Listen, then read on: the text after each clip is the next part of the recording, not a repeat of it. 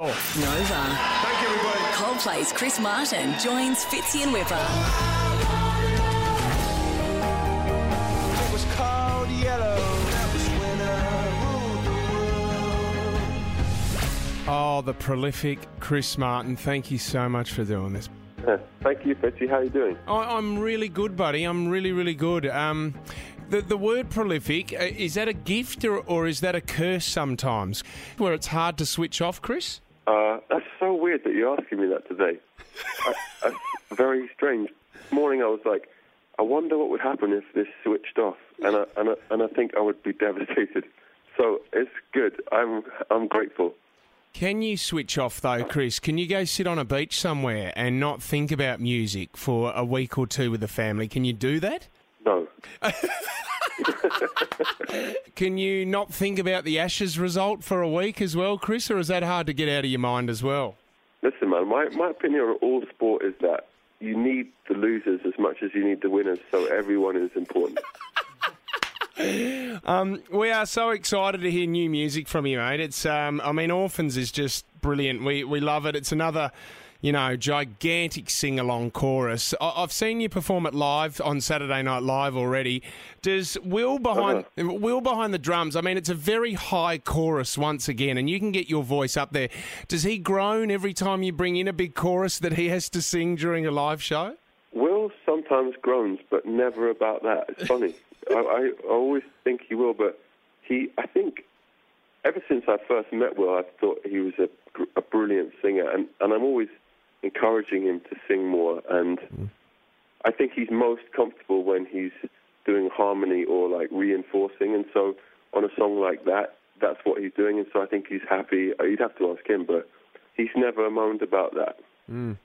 A Head Full of Dreams is, is it's an amazing documentary, mate. Congratulations. And I, I know it was hard for you because you are a band and you've always said this that you're always looking to the future and you're not looking back on the past too much. But I just want to thank you for sharing all that stuff. It's it's amazing. And Matt Whitecross, who directed it, it's unbelievable that you've had someone there for 20 years filming you ever since you were young and started the band.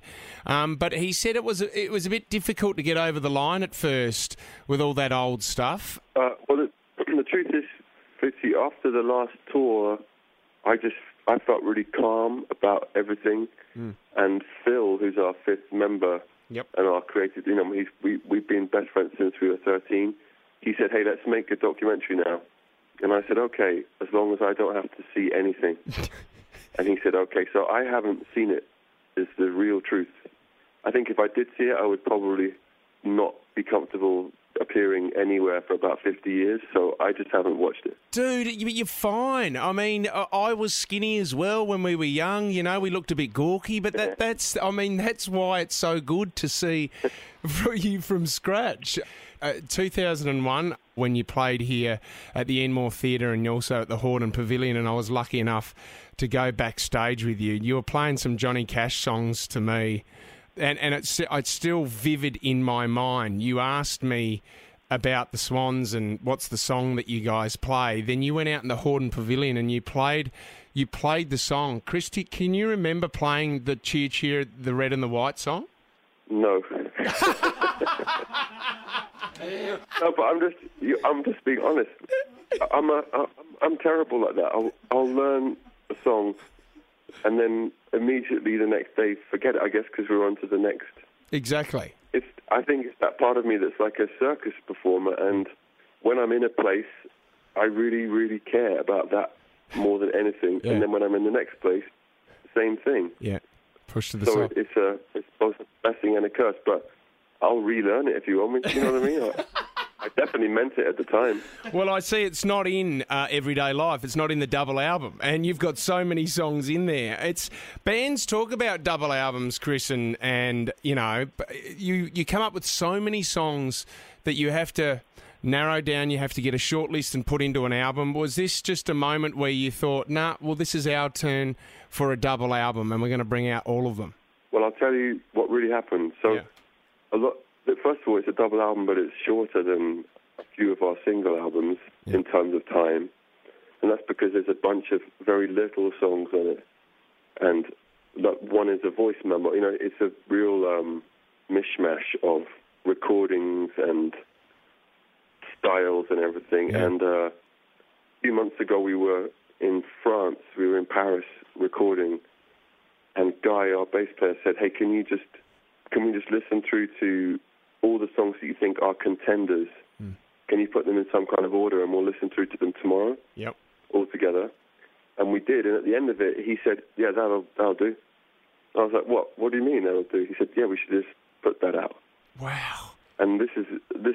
I just did not expect him to say that, and so uh, that's how it happened. Nova. Coldplay's Chris Martin Thank you, everybody. joins Fitzy and Whipper.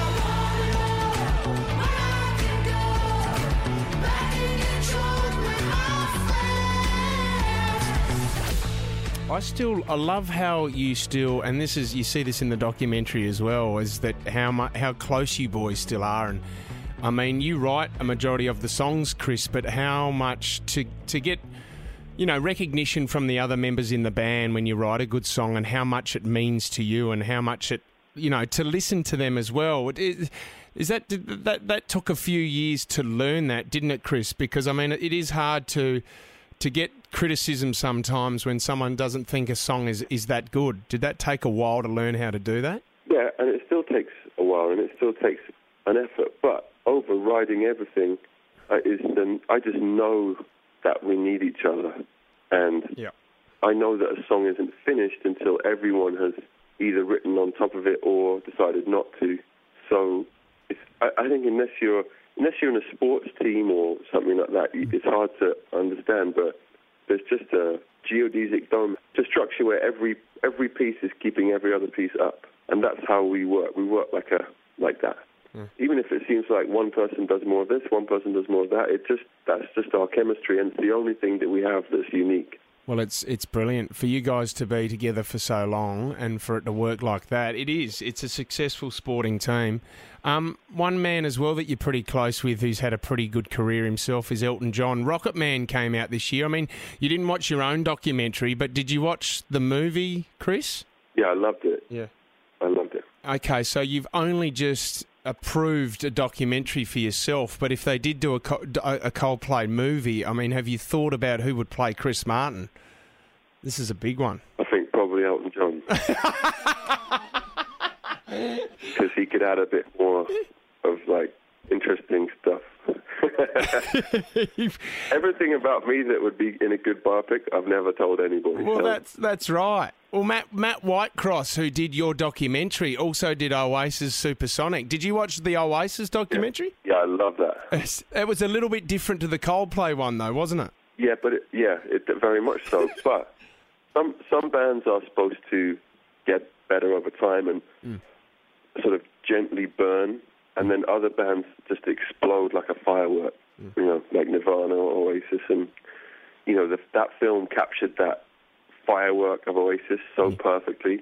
Because for those few years, they would. I remember thinking like, this is untouchably brilliant. What's happening to this band? Yes. and maybe that can't last, and maybe a band like us or a band like you two or something, it's a different kind of journey. So I love that film, in answer to your question. I've watched it about eight times. It is so amazing, and it's like like you said, for a band to blow up like that. I mean, everyone's talking about a reunion with them as well. And I know you can't talk about this too much, but Glastonbury's coming up with its 50th anniversary as well, and a lot of people are saying we're hoping that Coldplay are going to be there. But can I ask you, Chris? I mean, for something like Glastonbury, 50 years. I mean, who, what would be who would you like to see play a gig like that? Well, first of all, we won't be playing at Glastonbury 50, although we'll, I'll probably be there because I love going. Yeah, you love That's enjoying like it. our home from home. Yes. But we won't be playing. Um, and uh, uh, who, I, I don't know. I think the great thing about Glastonbury is that it's always a bit unpredictable, or it has become more unpredictable who's going to headline, and that is a great thing. The, the the album's out. Usually, when you bring out an album, you do you know you tour for a few years. Are we chance of seeing you back in Australia, buddy? No, we're not going to tour this record. We're going to do a, a few broadcasts, one on YouTube on the 22nd of November from Jordan in the Middle East. Yes.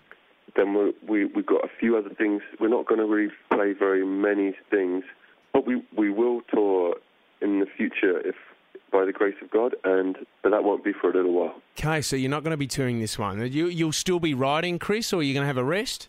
Um, I'll, I'll, I'll, I'll, I'll rest when I'm 90. Yeah, when you're 90. And then Elton, Yeah. when Elton can play you when you're 90 years of age. He may not be with us though. That's the thing. Time, time. You never know with him. E- exactly right, mate. We absolutely adore you here in Australia. Um, loving orphans at the moment. We're playing it so much on the station, and, and can't wait for everyday life to come to come out. We know how busy you are, buddy. So appreciate your time. Thank you very much. I, I to say thank you to you, and I want to say thank you to all of your listeners that have been very kind to us. All right, Thanks, ma- man. Thank you very much, buddy. Send you all our love. Us. Okay, take care. Bye bye.